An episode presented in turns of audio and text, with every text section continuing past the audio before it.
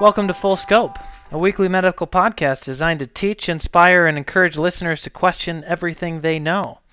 I'm your host, Bill Brandenburg. Ketamine, Part three. In Part two, we talked about the clinical uses of ketamine. We talked about all the good things it can do, all the wonderful treatments and therapies and mental health and pain and sedation and anesthesia.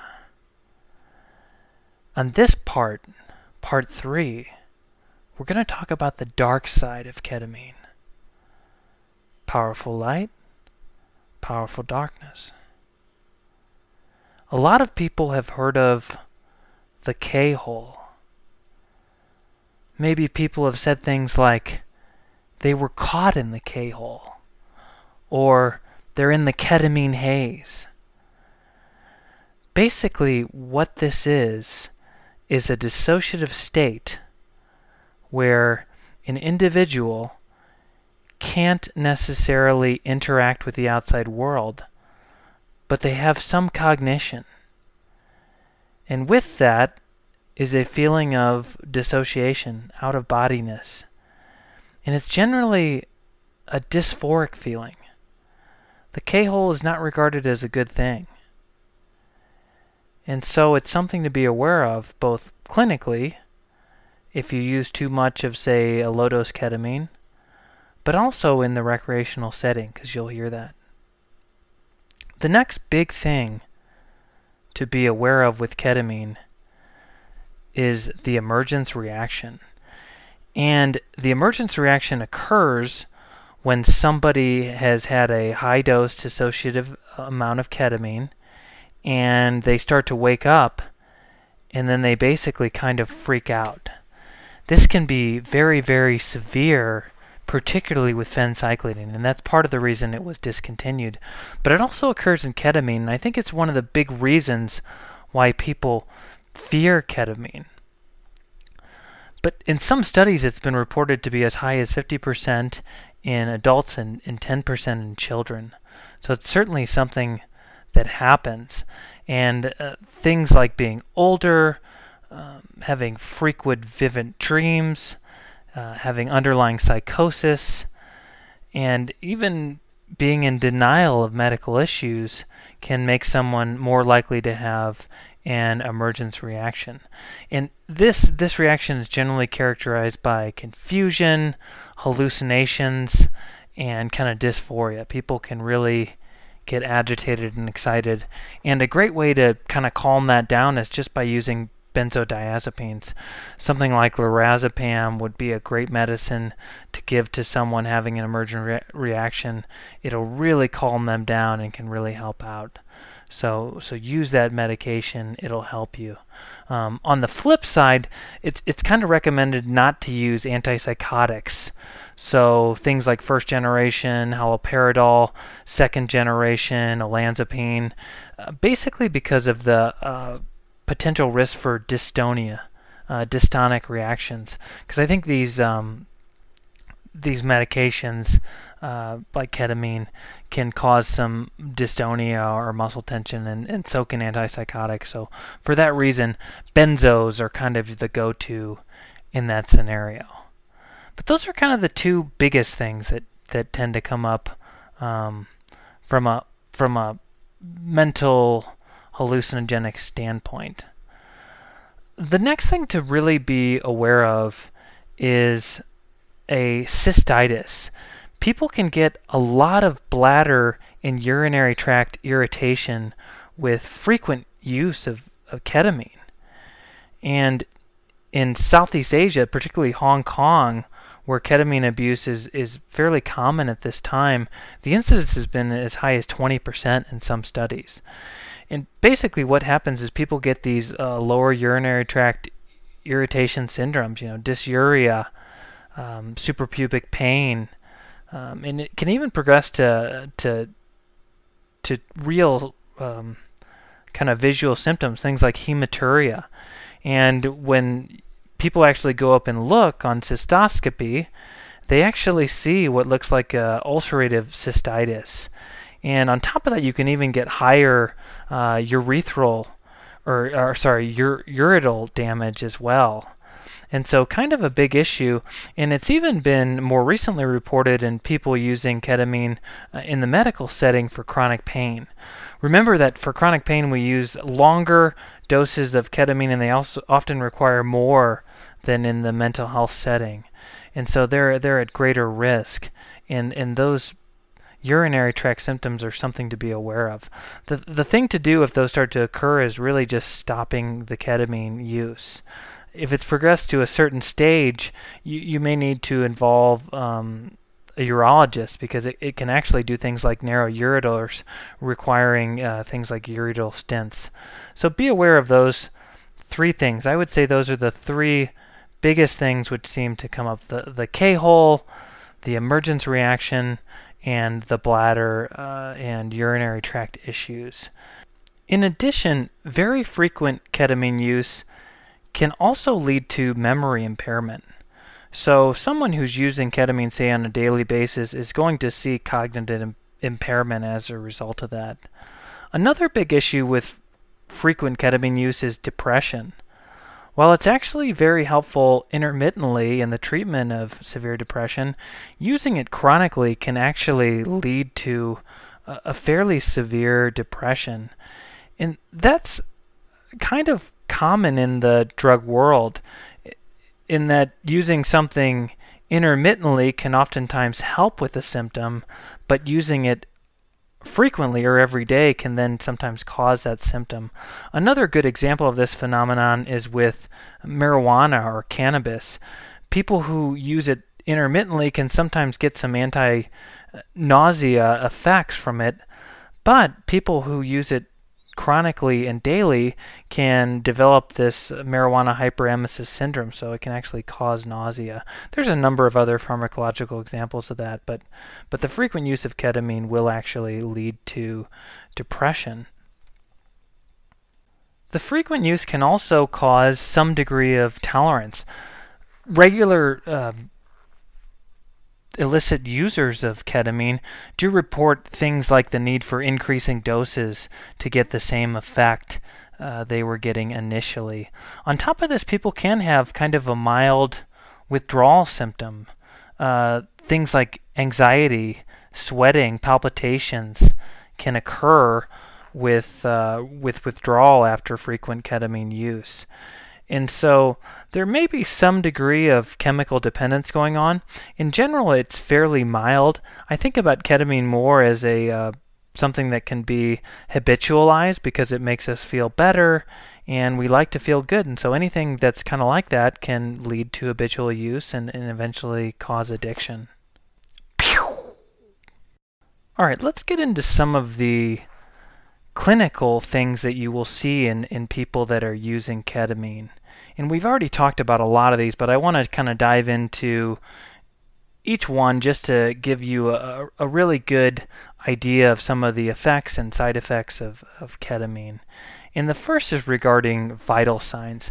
Remember that ketamine causes inhibition of the reuptake of norepinephrine and dopamine. These are catecholamines. They're sympathomimetics. Basically, they they will um, cause the sympathetic nervous system to fire, and that's going to generally cause things like tachycardia and high blood pressure. Now, ketamine also has some inhibition of the monoamine oxidase inhibitor, and, and monoamine oxidase inhibitors are, are responsible for breaking down some of those catecholamines. And so that's another mechanism by which it kind of increases that sympathetic tone.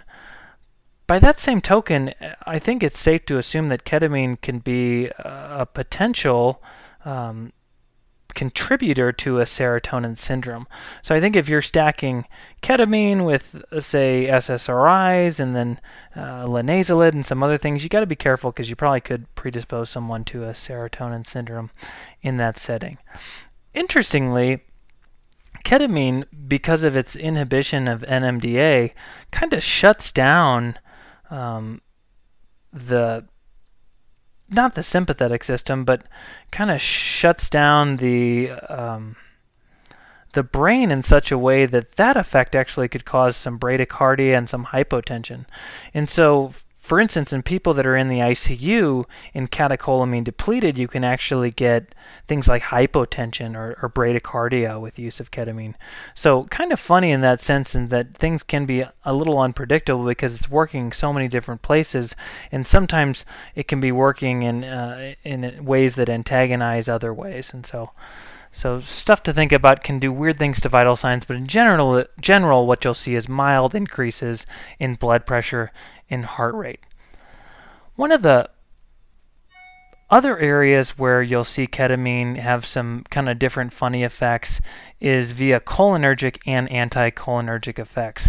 It can do a number of different things. It can dilate the pupils, um, constrict the per- pupils, it can cause a number of other of the, you know, uh, cholinergic and anticholinergic toxidromes.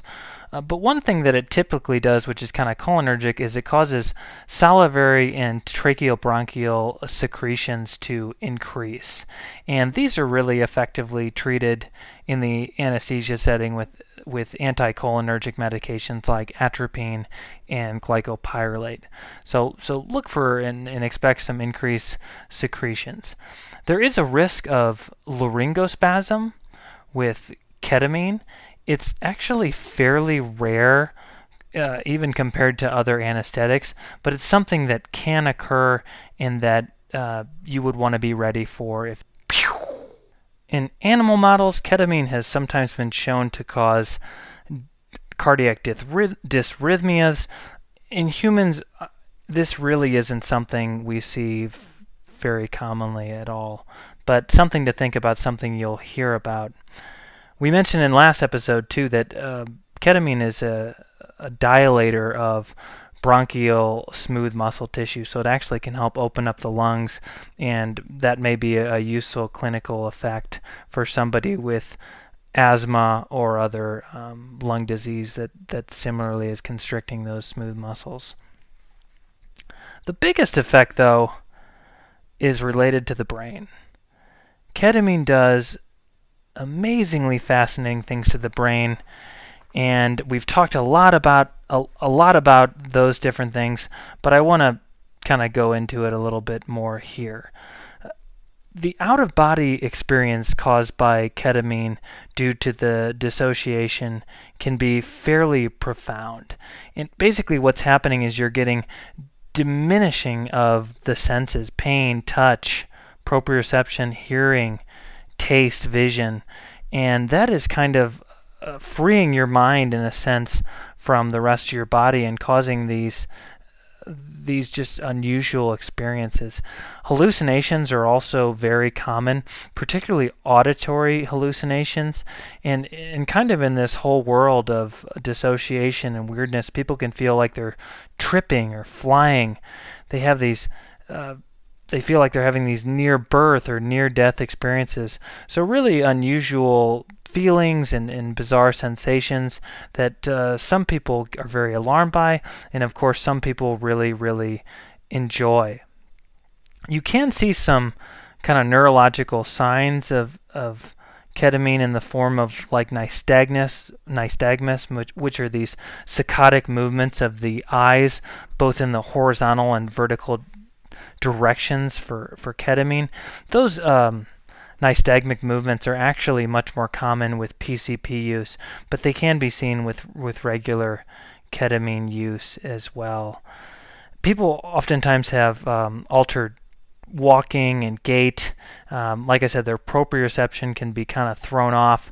That's kind of the, the center that controls their balance, and so moving around and walking can be tough. I think an interesting thing with ketamine's evil twin, P C P, is is that there's kind of a, a really common recurring delusion of superhuman strength and invulnerability. So you see people trying to do just crazy things, sometimes jumping from high heights, trying to rip a tree stump out of the ground, you know, pick up a car, violent behavior. I think some of those um, kind of hallmark type symptoms of P C P are probably overstated. We don't really see those um, hardly at all, if ever, with ketamine. But you do see them with P C P, and, and I know people have heard stories about that stuff, so it's kind of interesting, so I thought I'd bring it up. On top of that, ketamine can also cause some uh, nausea, and so vomiting can occur, so so be aware of that.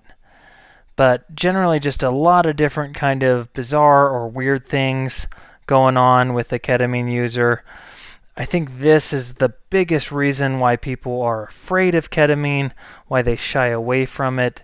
And I think it, it's a, definitely something to be aware of and to be a little bit wary about, but I don't think it should stop you from using the medication.